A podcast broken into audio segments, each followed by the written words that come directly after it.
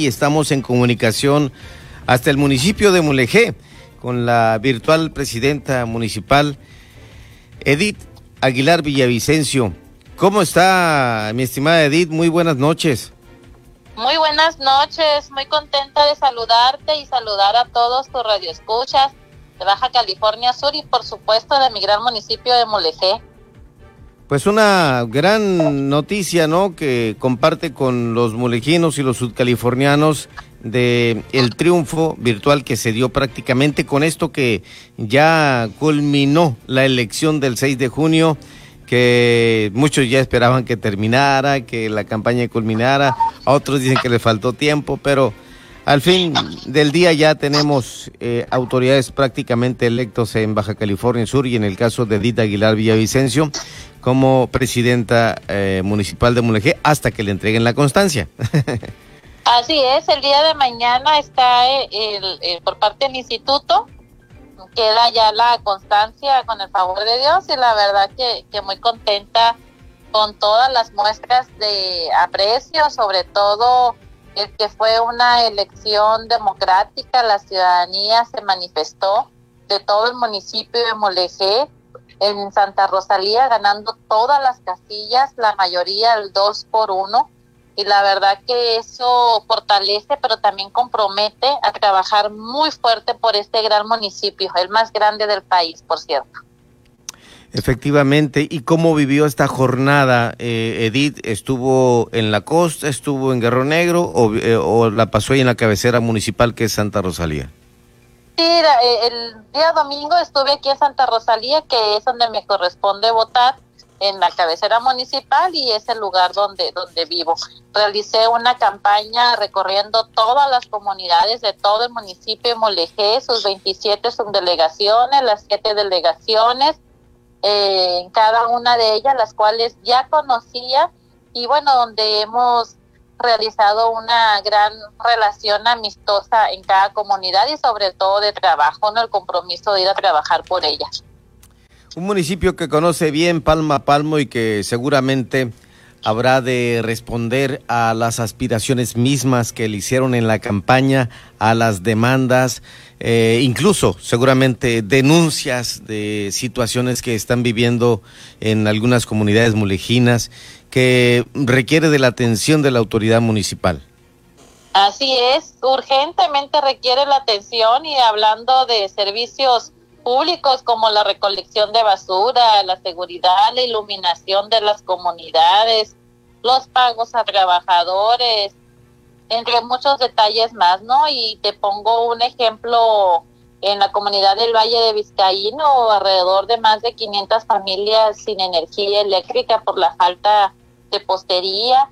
Es una situación que, ojo, y en la actualidad no podemos seguir permitiendo, ¿no?, que existan colonias sin agua y sin luz.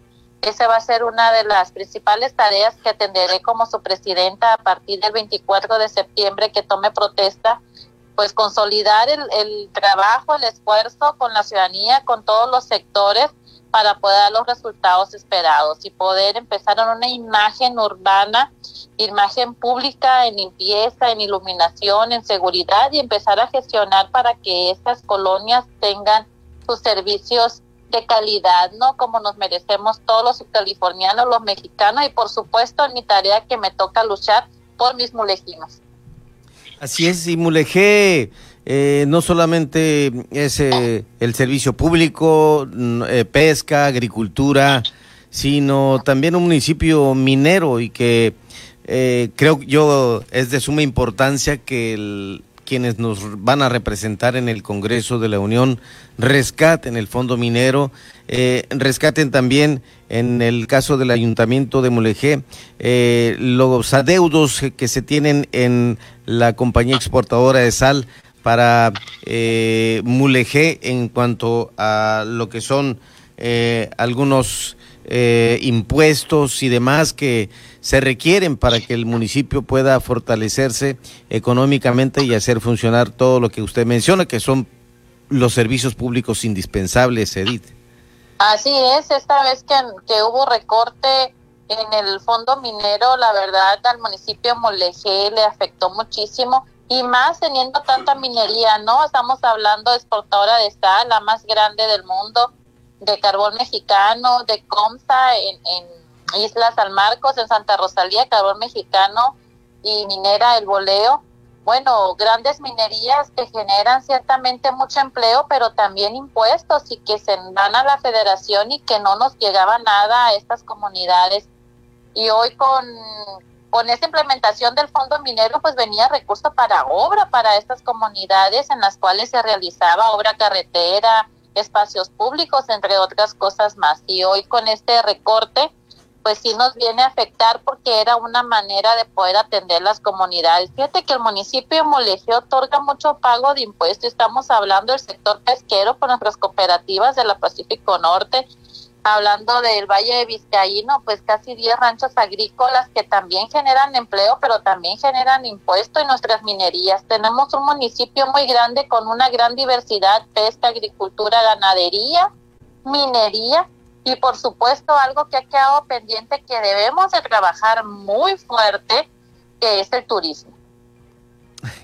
Claro, por las bellezas naturales tan inmensas que tiene nuestro... Yo soy mulejino, por eso me... Ya sé que eres orgullosamente mulejino. Sí, y qué buen punto toca, porque sí, hace falta hacer crecer más turísticamente a Mulegé. Sí, tenemos nuestras bahías, la Bahía de Concepción, tenemos nuestros oasis en Heroica Mulegé, en San Ignacio, nuestras misiones, nuestros palmares, nuestras costas, nuestras sierras, el avistamiento de ballenas, de aves, pinturas rupestres, no, tenemos todo. ¿Qué hace falta? Pues impulsarlo, darlo a conocer, promocionarlo. Estar con estas casetas de información turística, pero también de guías turísticas que vamos a implementar en mi gobierno. Exactamente, y esa Isla Natividad que tiene olas impresionantes para surfear, que también mucho extranjero llega ahí. Así es, en Isla Natividad se le llama Punta Arena, en ese espacio hermoso que también tienen en esa comunidad. A quienes también, si por ahí nos escuchan, les enviamos un gran saludo a todos los de Isla Natividad y a todo el municipio de Mulegé. Edith Aguilar Villavicencio hace un llamado a la reconciliación social luego de pasado el proceso electoral y a lo que viene, a la suma, a la unidad, al esfuerzo por el municipio que va a encabezar próximamente. Claro que hago un llamado, y desde el día de la elección que recibimos toda esta información de que habíamos ganado, yo hice un exhorto a mi equipo, pero también a todos los demás equipos, que las campañas ya terminaron y que hoy debemos de unir todas las fuerzas, todos los sectores para poder sacar adelante a nuestro municipio de Mulegé. Hoy más que nunca Mulegé nos necesita unidas y unidos, solamente así vamos a salir avante. Tengo toda la intención de buscar una estabilidad social y por supuesto política. Yo le agradezco infinitamente que nos haya atendido vía telefónica a este esfuerzo informativo de Frente en Baja California Sur de Heraldo Radio La Paz. Mi estimada Edith Aguilar Villavicencio, y le deseo todo el éxito una vez que le entreguen la constancia de mayoría, por supuesto que cumpla todo lo que ofreció y por supuesto que tenga el apoyo de los mulejinos para concretarlo también como usted lo está citando. Claro que sí, amigo, muchas gracias, te mando un abrazo y por supuesto en cuanto recibamos la constancia vamos a enviarles nuestra nota informativa y el día 24 de septiembre los invitamos a la toma de protesta del 17º Ayuntamiento de Mulegé, que honrosamente y la verdad me va a tocar dirigir.